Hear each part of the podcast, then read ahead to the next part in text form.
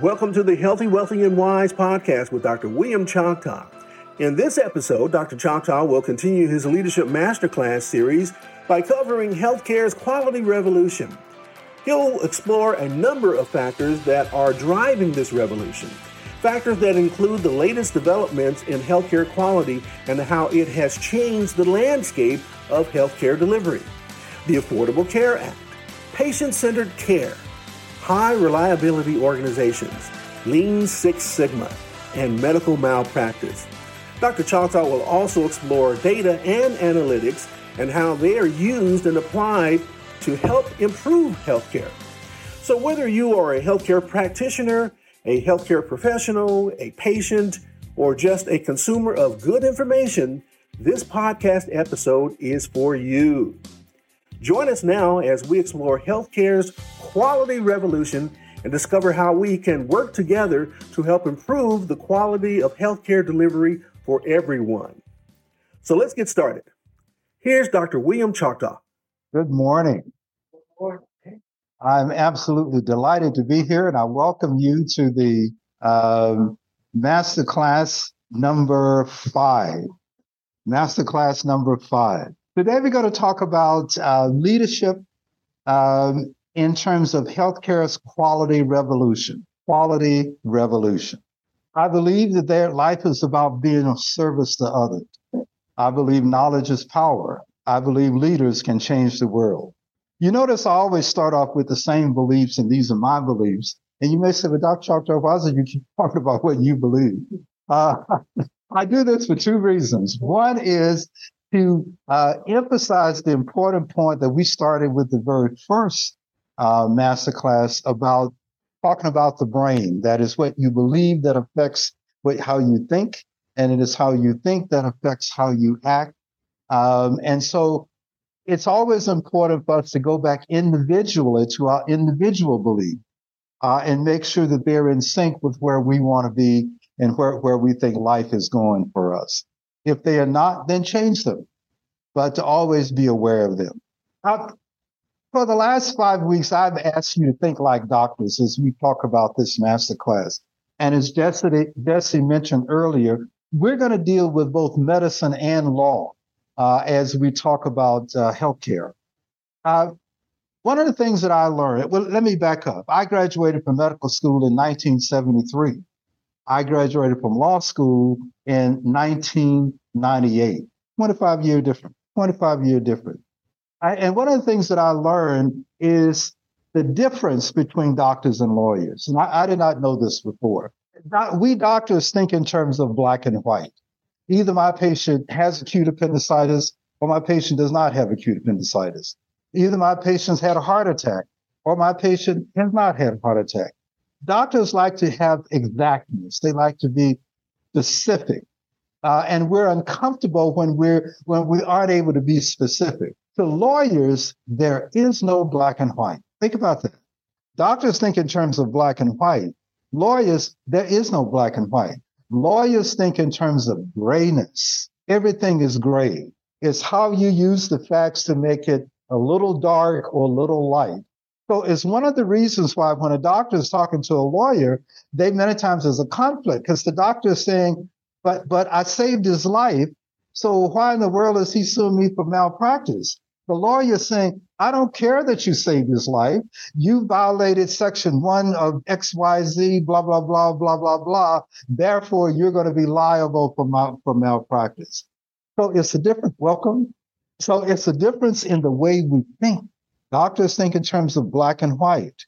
Lawyers think in terms of grayness.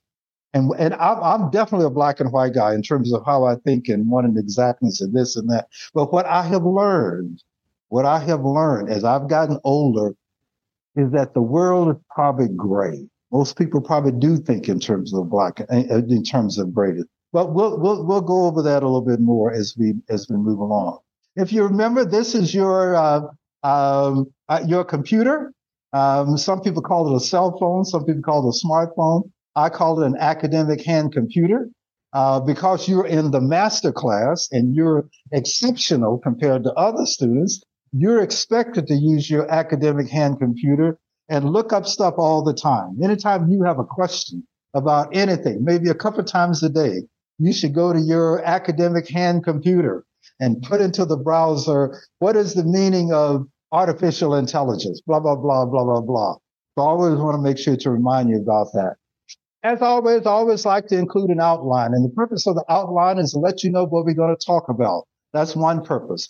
Second purpose of the outline is to let you know when we're just about done. So if, I know you're one of those busy people, and God bless you, you're taking time out of your Saturday to be here with us for an hour. So we're going to talk about change, and we always talk about change to some extent. We're going to talk about the Affordable Care Act or Obamacare, as you probably heard it, uh, because that has been fundamental to the change in healthcare. We're going to talk about something called HCAHPS. Uh, this is a survey that the government started doing probably about 20 years ago, 15, 20 years ago, of patients to help to evaluate doctors and hospitals. And we'll, we'll, we'll go into detail about that. We'll mention about high reliable organizations. This is where hospitals want to be. Uh, high reliable organizations are those organizations that are trying to get to zero patient harm. Zero patient harm. One of one of the one of the um, um, um, uh, codes that we take as physicians, uh, in essence, is to first do no harm. You may not help, but you don't want to harm anybody. So the first thing you want to do is not to harm anybody. We'll mention briefly about uh, Lean Six Sigma just as a process of excellence, and then we'll end with medical malpractice. So when we get to medical malpractice, you know I'm just about done. Okay. All right. Here we go. Quality revolution. One of the things you hear people talk about a lot in healthcare is quality. In other words, um, uh, the essence of what you do to a person, or uh, are you giving them the best type of care as compared to less best type of care? And one of the truisms that I've learned that I want to share with you, and I heard somebody say this to me a long time ago. If you can control the dictionary, you can rule the world. Think about that. If you can control the dictionary, you can rule the world. Because see, if I control the dictionary, things mean whatever I say they mean. Black means white, up means down, in means out, because I control the dictionary, right? So you want to be very, very careful when you hear people talk about whatever they're talking about and ask yourself, who controls the dictionary? Who decides what's good? Who decides what's high quality, what's poor quality? Who, who makes that decision? And how did they get that, that, that uh, ability to be able to do that? Another fundamental principle that we'll, we'll, we'll address multiple times today is healthcare. Is healthcare a privilege or is it a right? Do you have a right to quality healthcare or is it a privilege that you've been blessed with being able to experience? More and more now, and I'm in the, in, in the category that believes that healthcare is a fundamental right. I do not care where you are. I do not care what you do. I do not care what you look like. I do not care what your politics are. I do not care whether you're a follower of Martin Luther King or you're the imperial wizard of the Ku Klux Klan. If I am your surgeon, I'm going to give you the very best care. And it does not matter to me. I'm not even going to ask you about your politics. Does that make sense? Because as a physician, my job is not to judge you. So I don't judge. I don't judge. Now that that's a little different from the way I grew up, where you know you do judge. I look at him and I judge this and I judge that. But as a physician, my job is not to say, well, he's wearing a black watch, therefore ABC, or he's wearing a blue jacket, therefore I am a physician. And my job is to give you the best care possible. And that is irrespective of what you believe and who you are. Now, everybody does not believe that. But I think it's fair to say that most in society are moving toward the fact that healthcare is a right. It is not a privilege. I don't care what your citizenship is. I don't care where you were born. If you land in my hospital on my operating room table, I'm going to give you the very best care possible. And all that other stuff does not matter to me. It is not relevant to the quality of care that I give you. And this is where we're trying to get doctors and nurses and hospitals to get to today.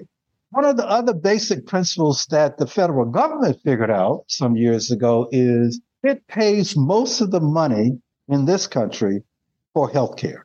The federal government, Washington, D.C., pays most of the money for healthcare in this country.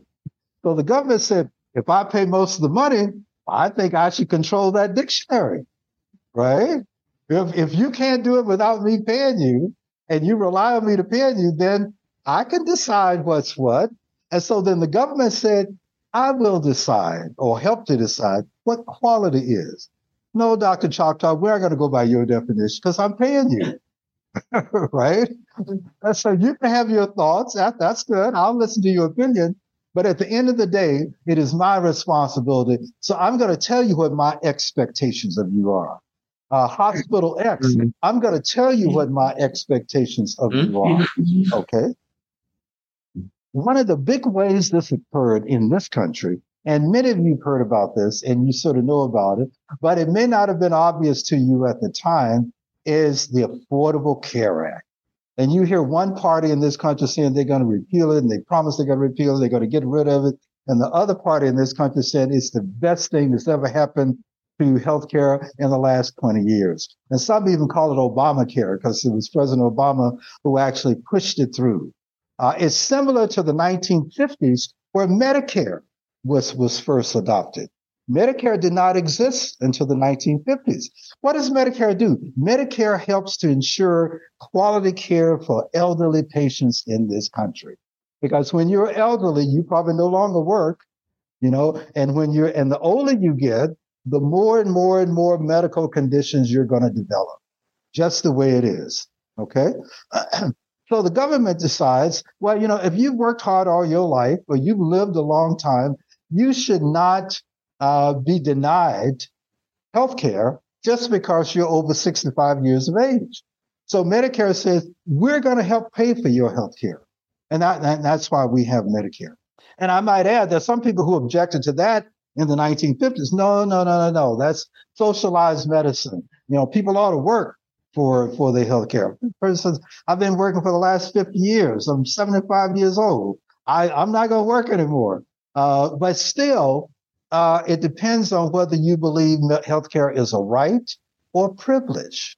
Should it only be for certain people who have a certain amount of income, or have a certain amount of blah, blah, blah, or live in a certain zip code? Or should it be for everybody?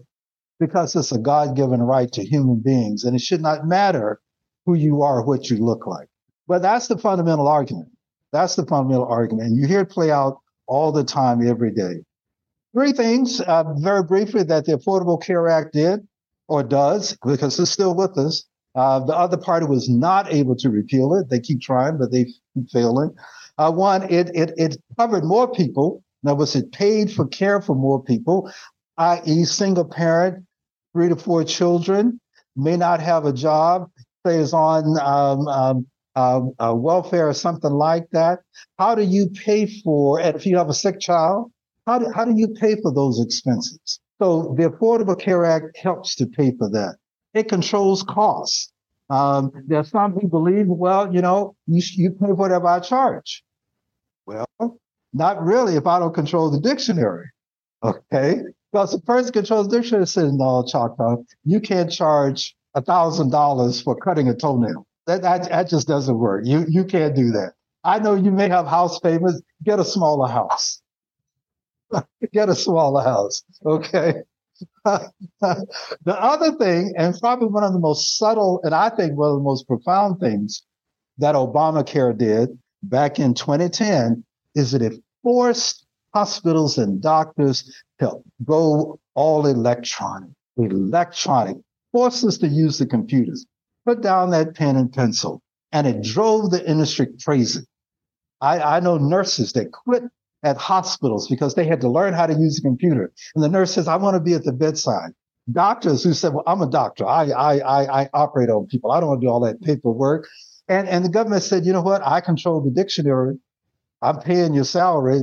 Uh, quality is what I say it is. What I say it is. Uh, and quite honestly, my personal opinion, the government was correct. Because if you're doing the right thing, why is it a big deal for you? Okay? One of the other fundamental things about this whole change in the idea about quality healthcare is let, let, let, let me do it with a hypothetical. And i am sure I've said this before. Uh, when I graduated from medical school in the early 70s as a physician, um, uh, we were told that we're in charge. We doctors, I mean, are in charge. People just do what we say in a hospital.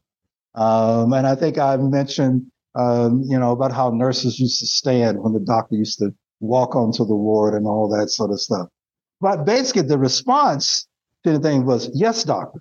I said, do X. Yes, doctor. Do Y. Yes, doctor. No question. No blah, blah, blah. None of that. And the government said, you know what? If you go and stay a couple nights at the Ritz Carlton, before you even get home, they will send you something that says, how was our service? Did you like it? Were you okay? Were there any problems? Would you come back again? Would you recommend us to your friends? Blah, blah, blah. What's my point? My point is that quality organizations are always interested in the opinion of the customer. Who is the customer in healthcare? Doctor's not the customer.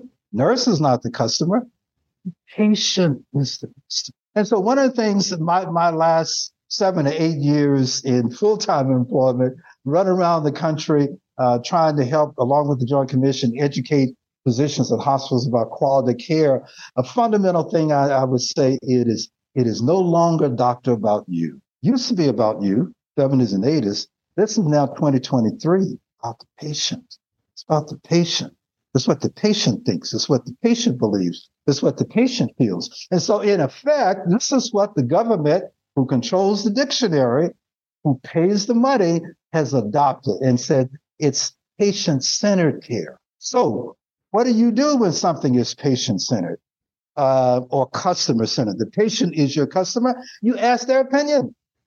So, the government many years ago came up with something called HCAHPS, and that stands for hospital consumer assessment of healthcare provider and systems. What that means is hospital consumer assessment, patient of healthcare providers, doctors and nurses and hospitals and systems, healthcare delivery systems.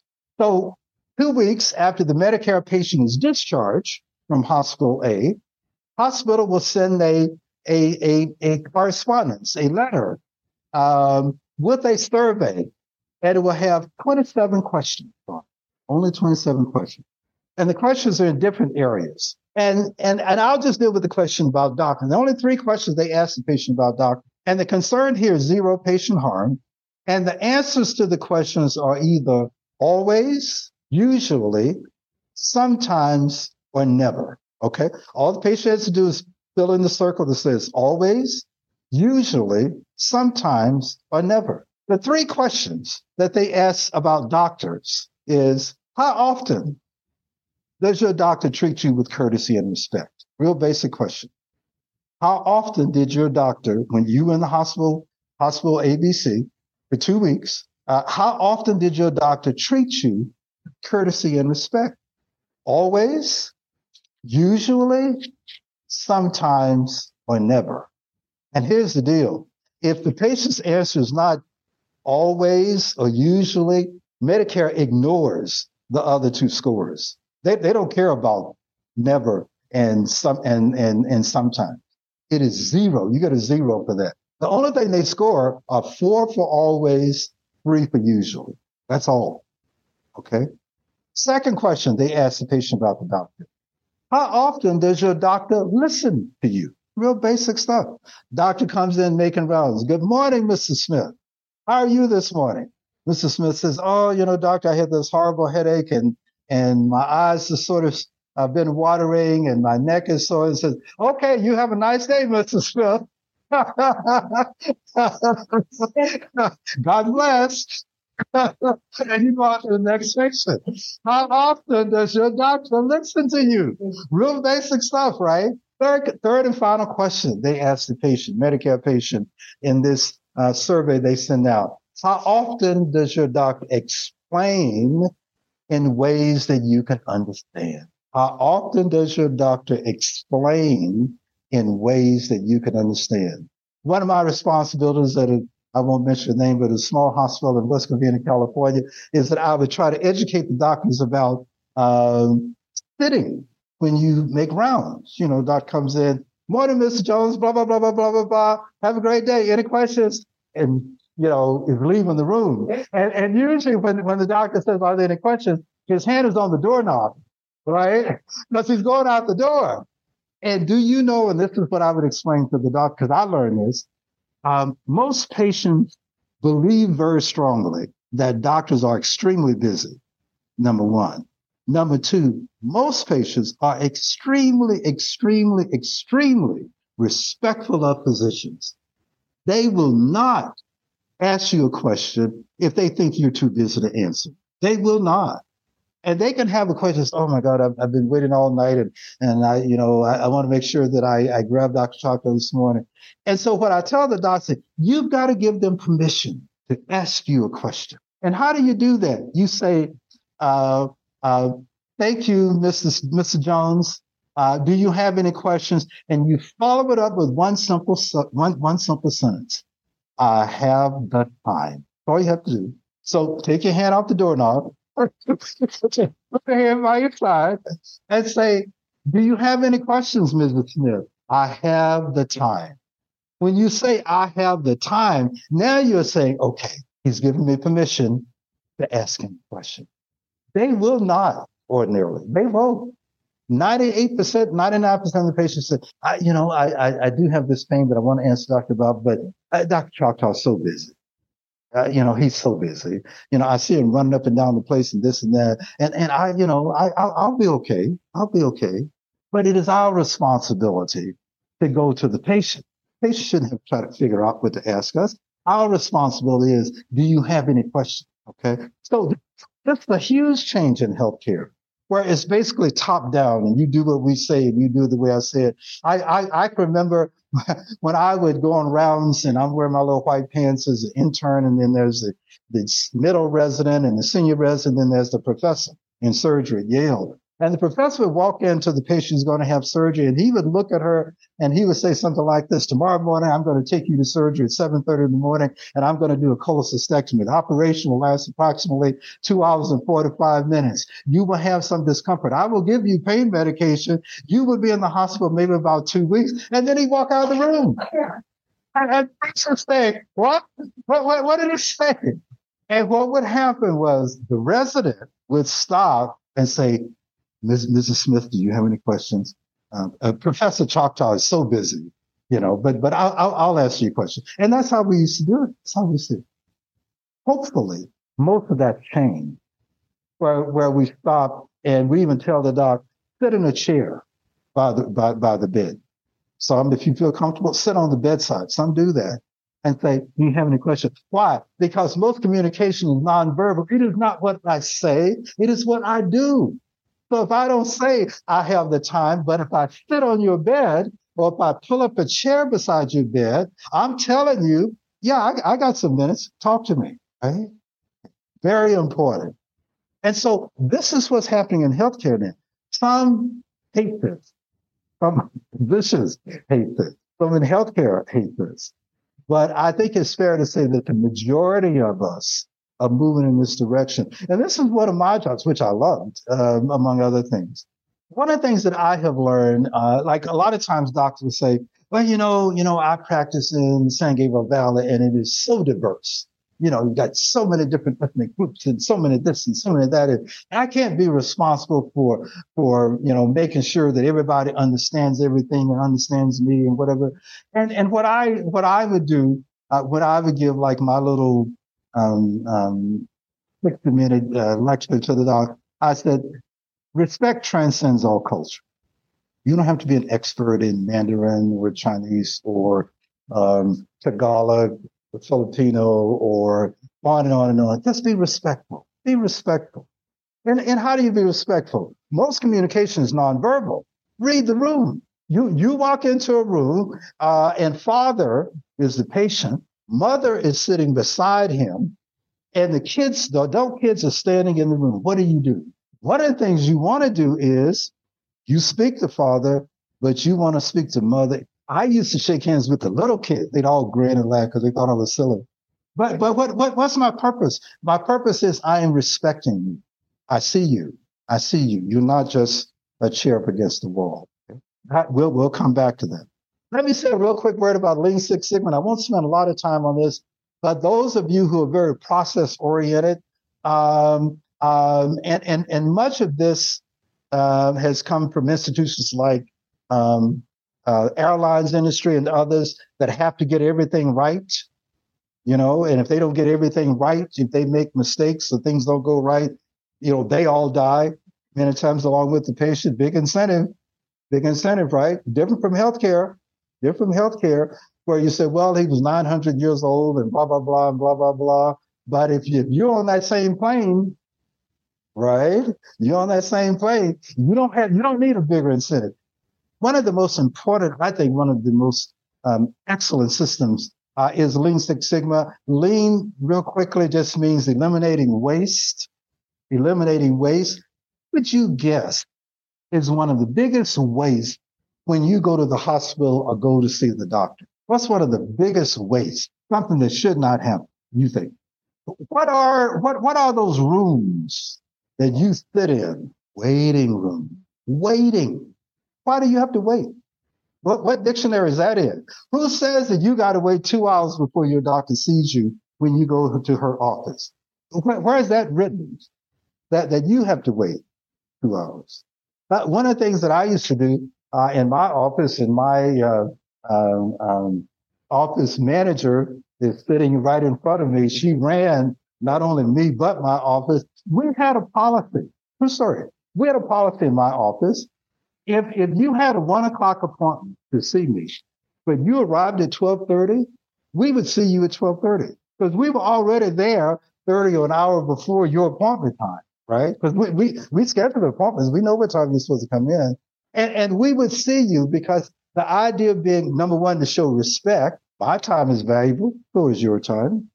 But why why should you have to wait for me? Why should I have to wait for you? Mutual respect. Okay. So lean eliminates waste. What Six Sigma does is Six Sigma eliminates variation. If there are six of us, seven of us in this room, and we all want to get out that door, but we all want we all want to get out of this room, but we come up with seven different ways to do it. Some go out the door, some go out this door, some go out the window, some go out this other way. That, that's really pretty inefficient, wouldn't, wouldn't you say? Now multiply that in a huge hospital delivery system a thousand beds with a thousand plus patients.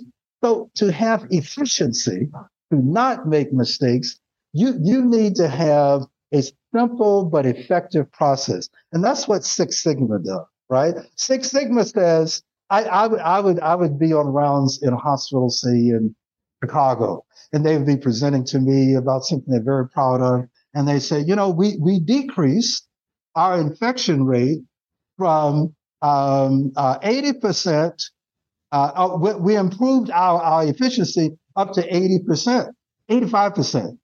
Uh, and nobody in the area has hit 85%. True story. And I was saying, it's very good. I said, but why not 90? I said, well, nobody does 90. I said, I'm not talking about all those other people. You're, you're, you're the superstar. I said, well, why not 95? Why not 100? When did we decide that 80% was, was excellent? Who, who wrote that dictionary? And, and then I would tell them true story. I said, because if I'm a patient in your hospital, or my wife, or my children, or my grandchildren, I want 100%. I'm not impressed with the 85%. Good job. Good job. But I expect you to do more. I expect you. Six Sigma, to break it down mathematically, says 99.999666. That that distance between 99% and 100, you can do better. That makes sense? Six Sigma says you need to be not at 85%, you need to be at 99. But even at 99, you can do better before you get to 100. In essence, you never stop improving. There's always something better that you can do. And that's actually been, been, been articulated. And I would encourage you to take that handheld computer that you have and look up Lean Six Sigma. Uh, real quickly, this is just the roadmap for it. Define, measure, analyze, improve, control. I'll just say a quick word about define. Whenever there's a problem, a system, let's say um, uh, Dr. McClure is the owner of a small hospital, 250 beds. Uh, in his hospital, he has uh, OBGYN department for delivering babies. He has an emergency department where patients come in if they have emergencies. One of his managers comes to him and he says, uh, Dr. McClure, we have a problem. And he says, well, what's your problem? And she says, well, we have a lot of people who come to our emergency room, but they leave before they see the doctor. They leave before they see the doctor. We call it left without being seen. Okay. Leave before they see the doctor.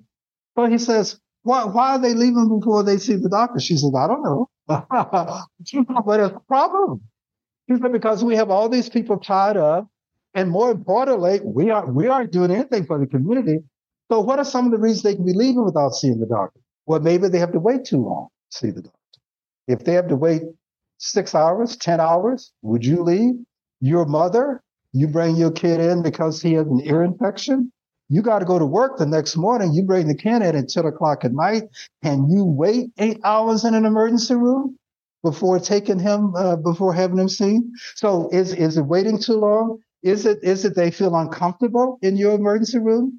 Maybe it's not clean. Maybe there's a lot of a lot of activity and they don't feel safe in your in the emergency room. Uh, maybe they've seen your doctors walk around the the emergency room and they're wearing flip flops and shorts, and you said, "Whoa, whoa, am I in the right place?"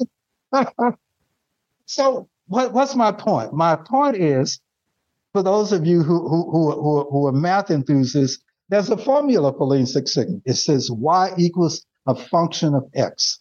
Y is your problem. Y is what you're trying to solve. Y is what you've got to fix. X are the number of reasons that are causing your problems, but you don't know which one it is.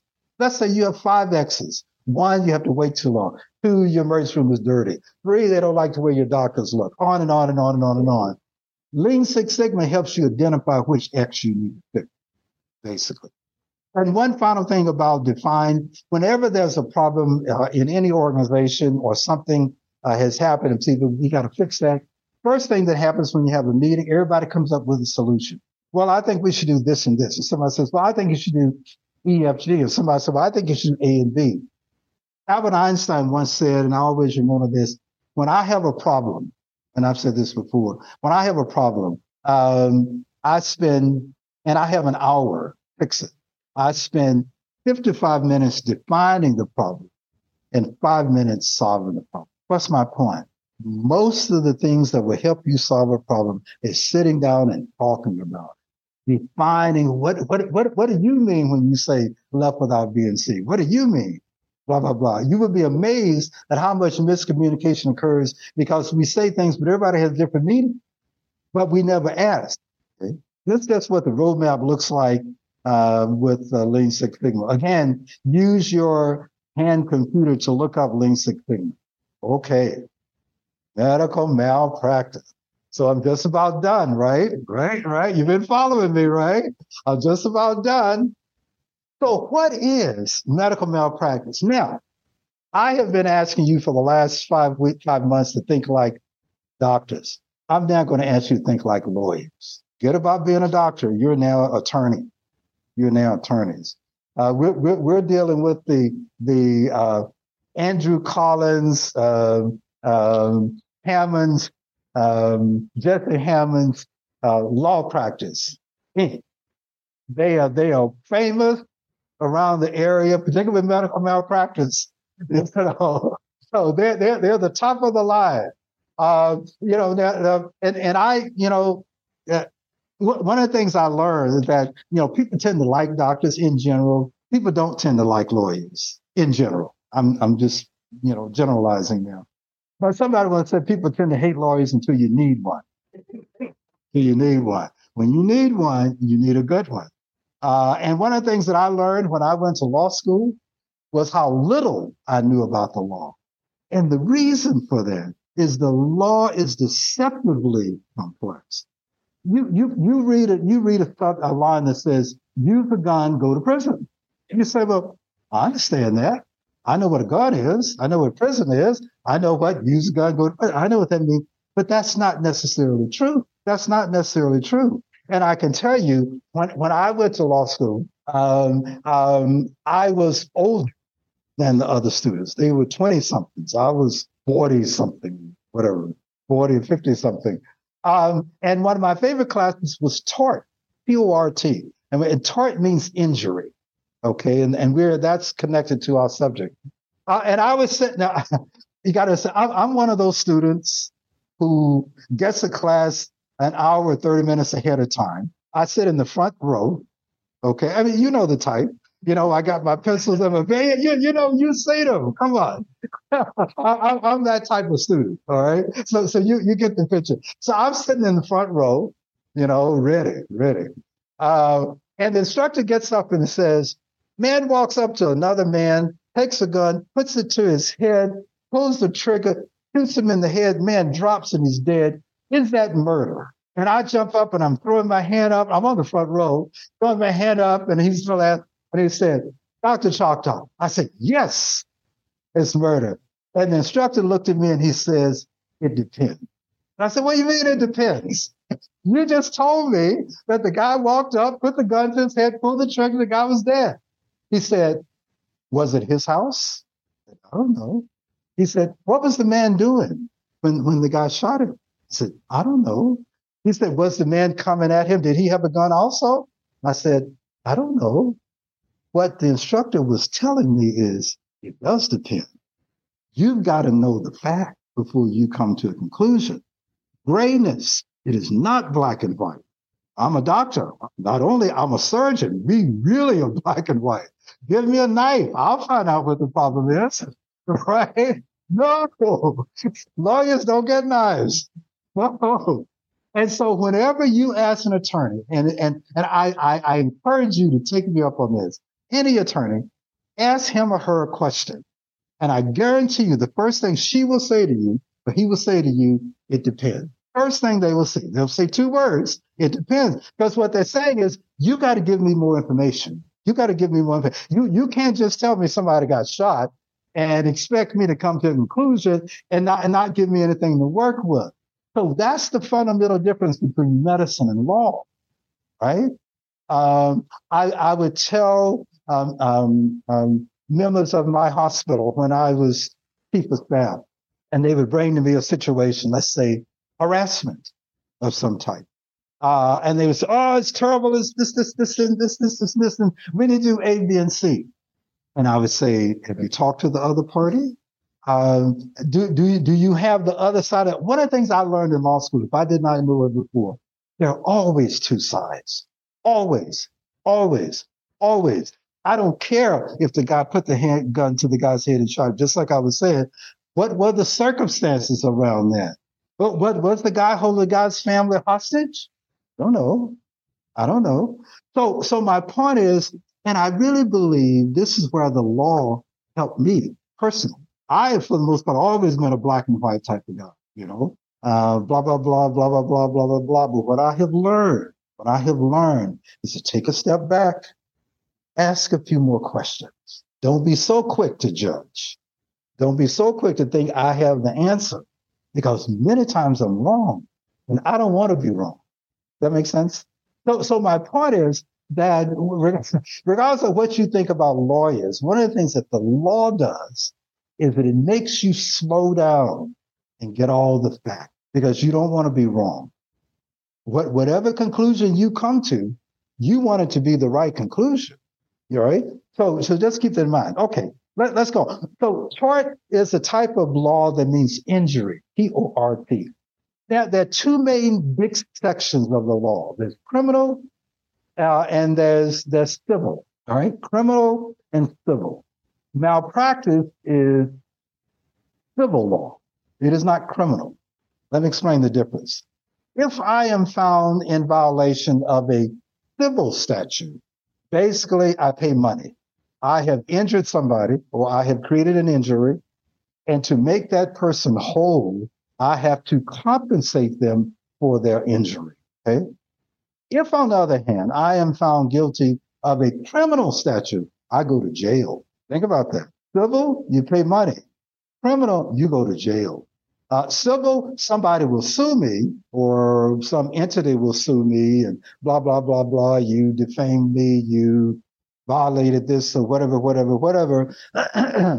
but if it's criminal, the uh, district attorney in the state of California will say, representing the citizens of the state of California, uh, because my crime is considered a, a, a violation of the state.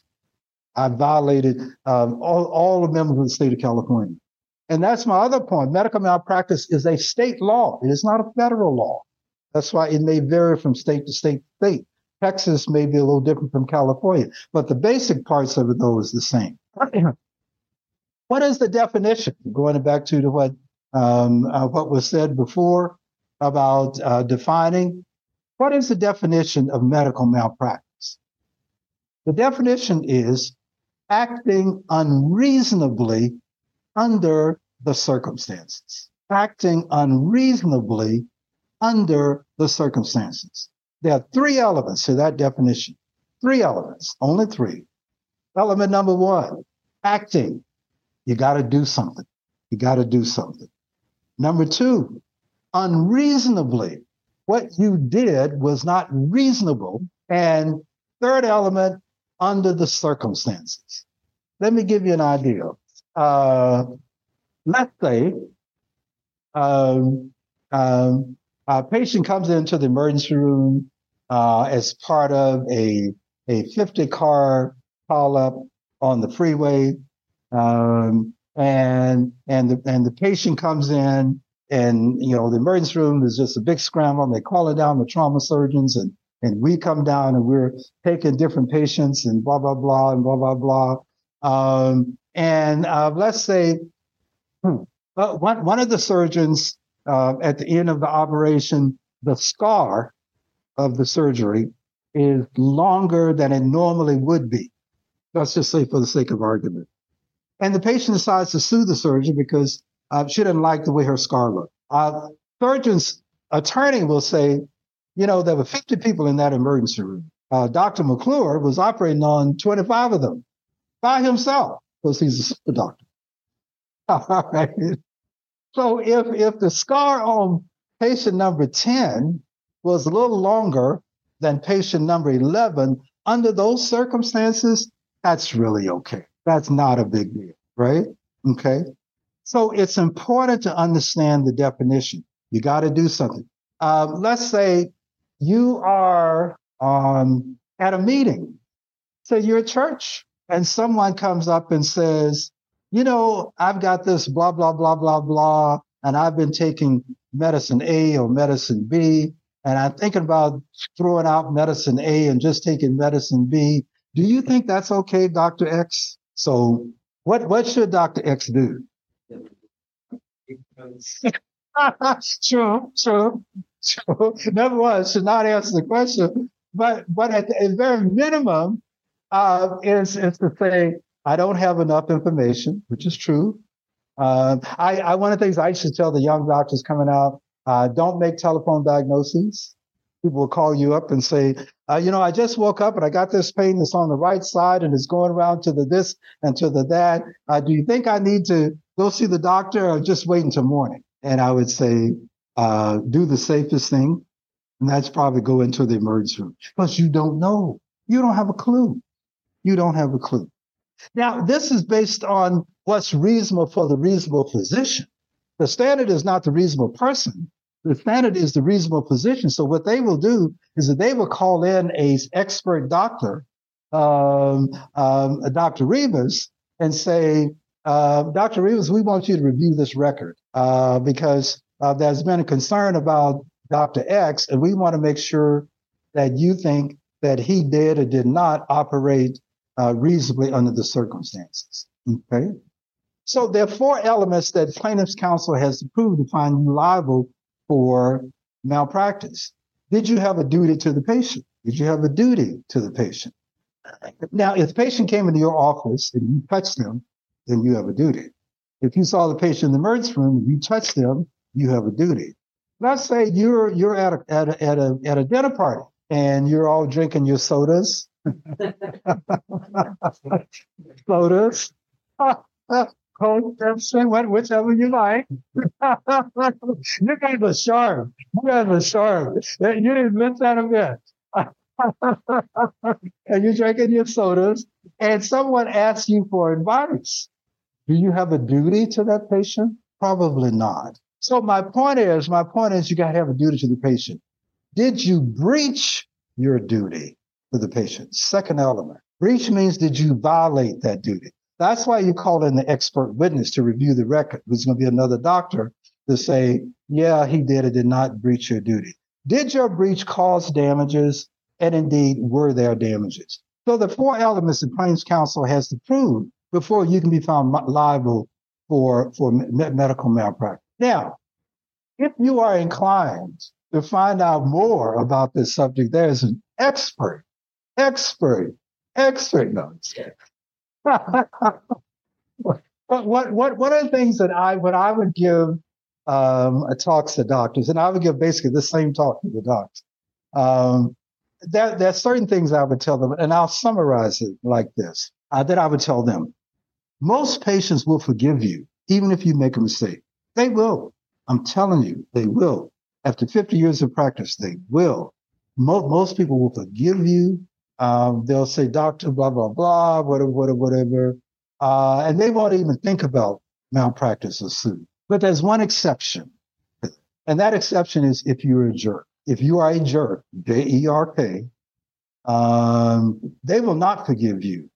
If you walk into the room and uh, wife is the patient, husband standing in the corner, you ignore him, you know, you just talk to her. You, you, you just ignore him or the family or the grandparents or what, whatever. I'm just making this up. You ignore them in the room. You're disrespectful. One of the hypotheticals I used to use um, in my presentation to the doc is patient comes to see the doctor. Patient's said to be Spanish speaking only. Nurse gives a chart to the doctor. And as the nurse is handing the chart to the doctor, nurse says, Spanish speaking only. Doctor says, okay. Doctor doesn't speak Spanish. Puts the patient in the room. Doctor goes into the patient's room with the nurse who speak, who interprets for him, uh, and does his exam and, and history and all that sort of stuff. Writes a prescription for the patient. Okay. Um, and before the doctor leaves the room, he turns to the nurse and makes a comment about the patient. Quick comment, real quick comment, but it's sort of a disparaging type of comment. You know, not, not anything rude, rude, but it's not nice. It's not a nice comment. I'll put it like that. And and what, one, one of the things that I always tell the docs, I said, I don't care what the language is, and I don't care what the nurse tells you. I don't care what language they say the patient speaks or the patient speaks. Everybody who is said to be Spanish speaking, and you can fill in the blank with Spanish. You can put in Tagalog, Mandarin, Cantonese, um, on and on and on and on. Speak some English. So you do not have to speak the language to communicate pro or con to the patient. I said, so don't make stupid mistakes, right? I mean, I, I, in my mind, that that's a stupid mistake or whatever, but there's no excuse for that. Uh, and it goes back to respect transcends all culture. Be respectful. Just be respectful. Same thing your mother and father taught you when you were growing up. Be respectful. So I would always end my uh, my presentation with the docs by saying, "Don't be a jerk." Real easy to remember. Just just don't be a jerk.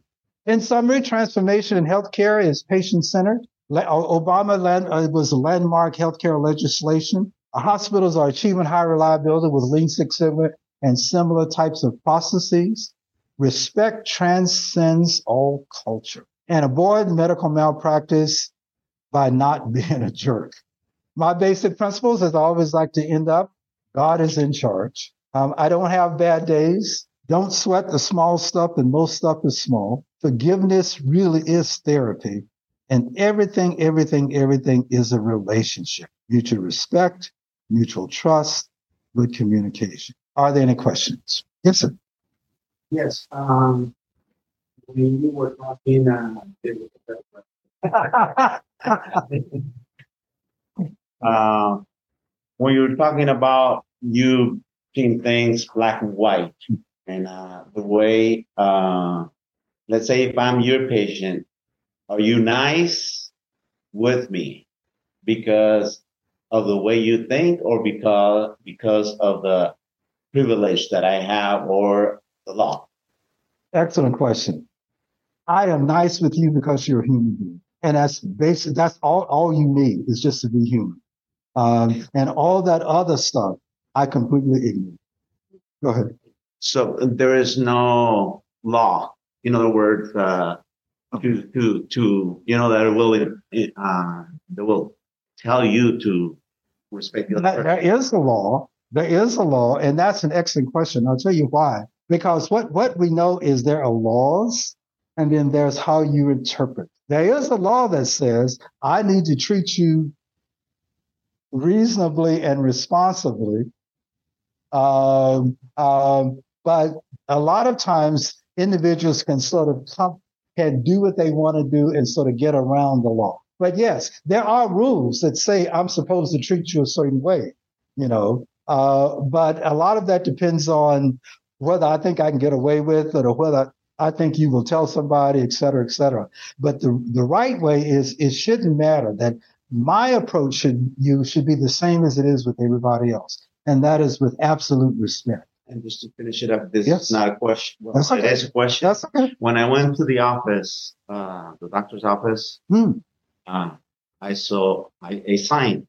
Okay. That is a, don't tell me what you Google on really? on your on your oh uh, on your symptoms. Oh my God! Okay. So, why is that uh, a problem? Well, why is that? Okay, I, I would consider that rude if I were a parent, uh, because what he or she is saying is, I'm, I don't want to listen to you. But the reality is, and I think this is a good reality. Yeah, there are bad things about the internet or AI, whatever, whatever. But I think the good thing about it is that it's empowering patients it used to be that we control all the information, uh, but now you can do a chatbot or you can go online and you can look up anything that I tell you. I, so what what I what I would way I would interpret that is that they they aren't interested in listening to me. They just want to tell me what they want to tell me. Um, and I would I would for me that would be a non-starter. I go to another doctor because I want to have a discussion. Now, I, I, you know, if I'm just a patient, I'm not a doctor. I at least want you to be able to explain to me what it is you're going to do in plain English. You know, don't use all those big words to try to impress me in plain English. And just like that HCAHPS question that I can understand. So it's the patient's perspective, not the doctor's perspective. And if someone was affirmatively putting stuff on, on the door, saying, don't even come in if you want me to ask a question, I, I'd pass them because I would consider them rude. I would consider them, and they're already telling me they, they don't want to talk to me. They just want to tell me what to do. And, and I'm not interested in that kind of thing.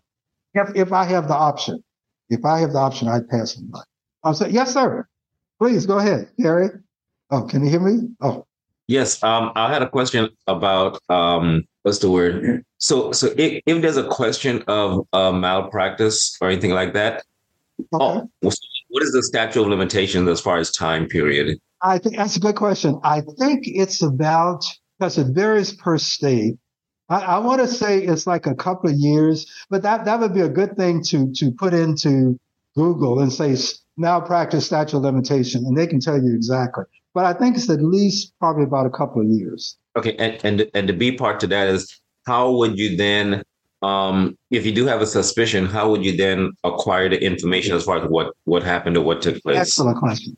Excellent question. I think the first thing you would do is that you want to talk to uh, an attorney. So then the question is, well, how do you find an attorney? Uh, there are a couple of ways to do that. One is if you know friends, you know, who know an attorney, but uh, be honest with you, most people don't, uh, quite honestly. Um, and what, what I would do is I would again, I would go back to the, to the search and I would put in a medical malpractice attorneys near me, medical malpractice attorneys near me. I would call them up and I would say, I need a consultation on a possible malpractice case. Most of the times they'll give you a consultation about 30 minutes, 45 minutes and ask what, what their fee is. And then you can shop around to make sure that fee is compatible with what you're willing to pay and go in and talk to somebody because what you want to do is you want to present the facts and have them use their legal expertise to let you know, is there anything there or not? And for a lot of people, just doing that is therapeutic. You know, a lot of people are not interested in that, but but they have a question. You know, they're uncomfortable. They say, uh, "I'm not sure," uh, and just getting legal advice sometimes is worth it. But that that's the way I would do. It. So so do the does the hospital do you have a, a, right to information as far as that, as far as a, a, release of information from the hospital or or doctor? Are you say information about the hospital and, and about the doctor from the hospital? Yeah, as far as as far as your possible question, as far as a, what what happened in a particular situation, does the hospital have a right to release information to you based on on that situation? Okay, the hospital has right to release your information. If you say, I, I, want my medical records, or let's say if it's a child, I want my child's medical records, that, that's within your right. The hospital is not going to tell you much else other than that. Um, because they have their own attorneys and the physicians have their own attorneys. Uh, now, Uh, you, you bring up a good point that I think is important to emphasize. Every hospital has a complaint department. You, if you have a concern you can put it in very general terms and say, you know, I was in the hospital, blah, blah, blah, or my family member, blah, blah, blah, blah, blah. And we, we didn't understand why blah, blah, blah happened. Please explain. You, you can write a very generic letter like that. The important thing is that when you do a complaint, it has to be in writing. Most people don't know that. You can't just call up and talk to somebody.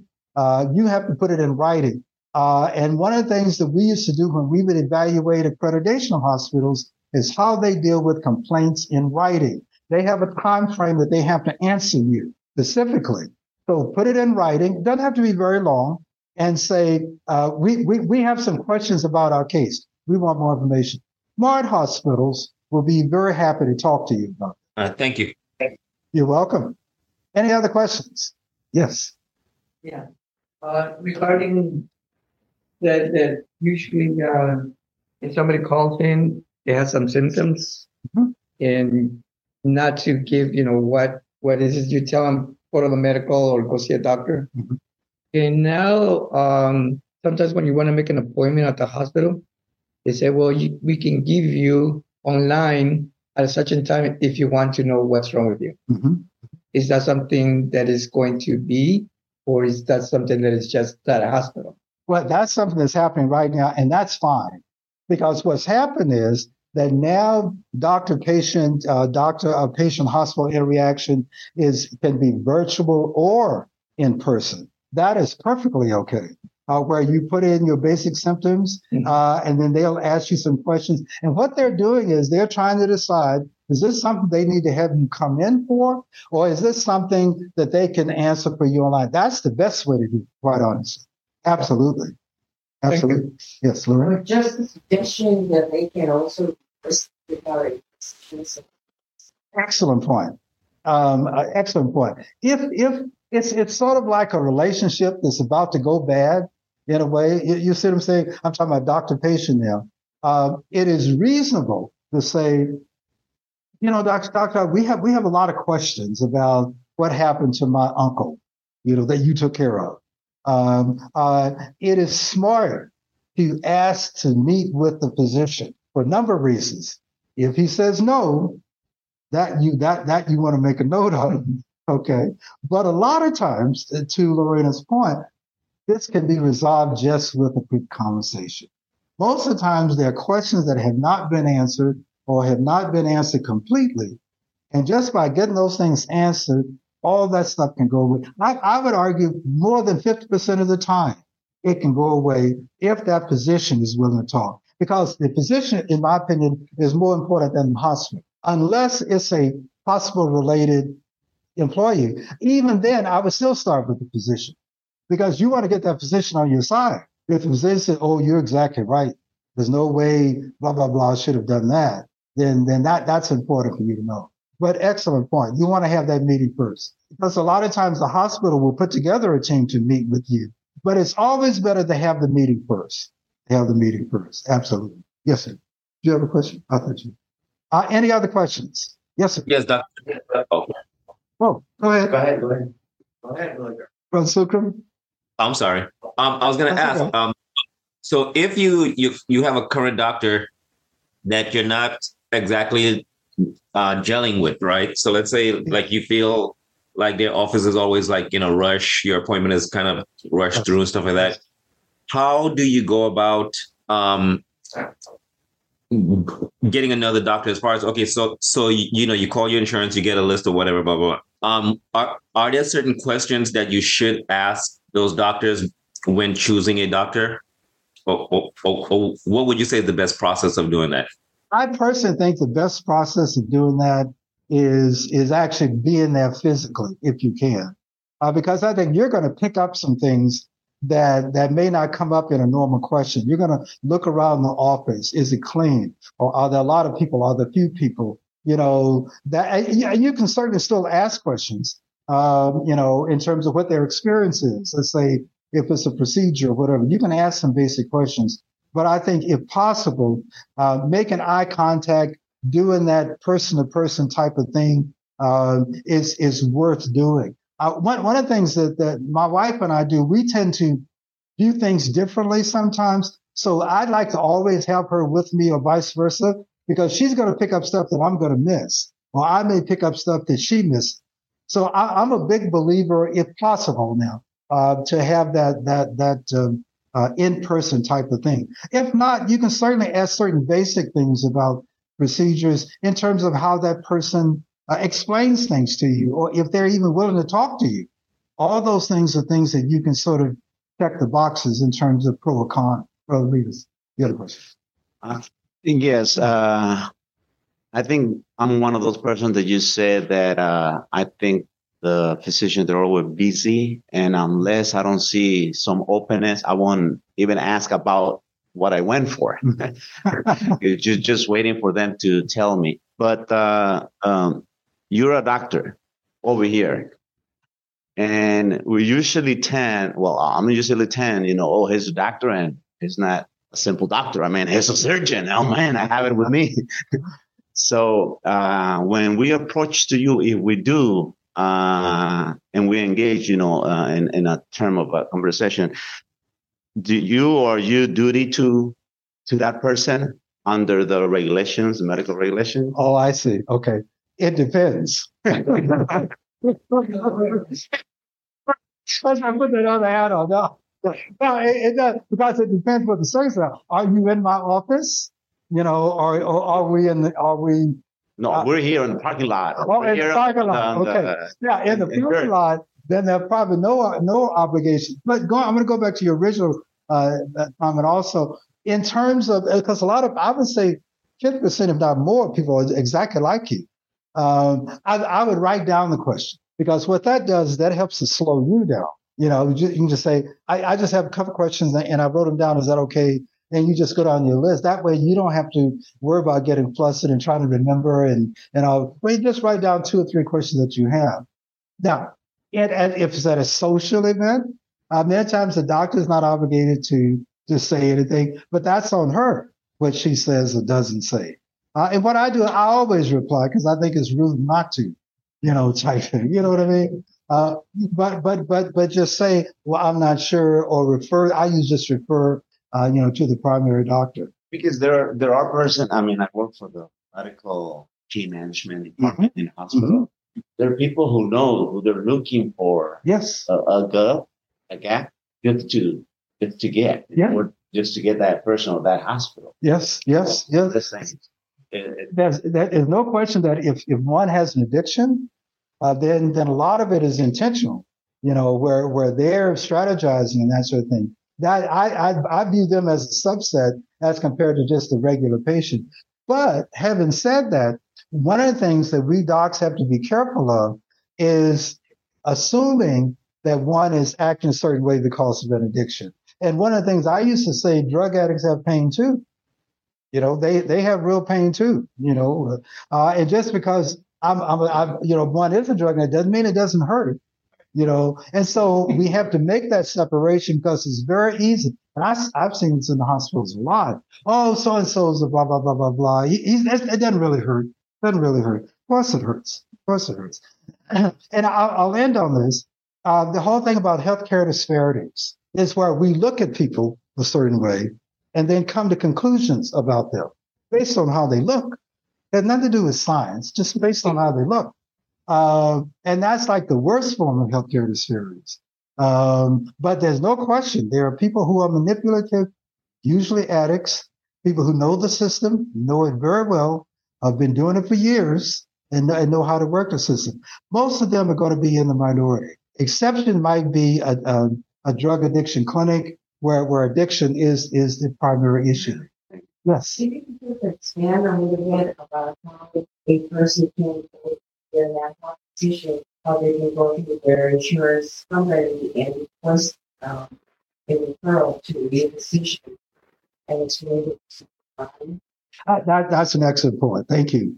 one, one of the things that we all know is that it doesn't always work. It just nobody's fault, not the doctor's fault, it's not the patient's fault. Your insurance company can certainly help you with that. Just say, well, I went to see Dr. Choctaw, but I think I want to go see Dr. Collin. Uh, he, just seems to be a nicer guy, you know, and he has a pretty watch. And I, I just, I just think I, I, want to go see him. And, and, and many times your insurance company will accommodate you because remember, it's patient centered now, to Lorena's point. Um, 50 years ago, they'd say, puff, you know, Choctaw's all you have. but now you, you, you do have that leverage. And I would clearly uh, I encourage you to say, you know, if it's, it's, it's just us or whatever, uh, we just want to get a second opinion. Uh, but you, you want to explore that. You don't want to be uncomfortable all the way through, uh, when, when you go into healthcare. And you know from day one, it's not working. You know, you're not communicating. You don't trust. The trust's not that. Whatever. You, you don't. You don't. You don't have the feeling. Whatever. Whatever that is. Then you want to get out of that before it even start, because it's not going to get better. Yes. I was able to do that. Okay. And how how did you do it? Online. Online for the doctor they had what I needed. Okay. The disease, and I was able to change it. Not with Okay. I had picked, I mean, I had picked it first. Right. But then it was not, you know, so I went online and looked for someone else and this thing I could do. There you go. Yeah. And, and, and, and that's an excellent point. Uh, that you have power, which, which is the whole point. And part of your power is that you can say no, just like we talked about one of the other lectures. Um, and part of your power is you can say, I, I want, I want another, um, opinion or whatever. But I would encourage you to do that. And it doesn't mean you're a bad person. It doesn't mean the doctor's a bad person. It just means it's not working. Nobody has to be at fault, uh, but you have the authority to change that. Okay. Yeah. All right. Thank you. Thank you very much. Have a great week and happy Mother's Day to all the mothers. Thanks for listening to the Healthy, Wealthy, and Wise podcast with Dr. William Choctaw. We hope you enjoyed this episode on healthcare's quality revolution. And if you found this episode helpful, please subscribe to the podcast on your favorite podcast platform. This will help ensure that you don't miss any future episodes. And then share it with your family, friends, and or your co-workers. They'll thank you for it. And we thank you once again for listening to the Healthy, Wealthy, and Wise podcast with Dr. William Choctaw. Live your best life the best way.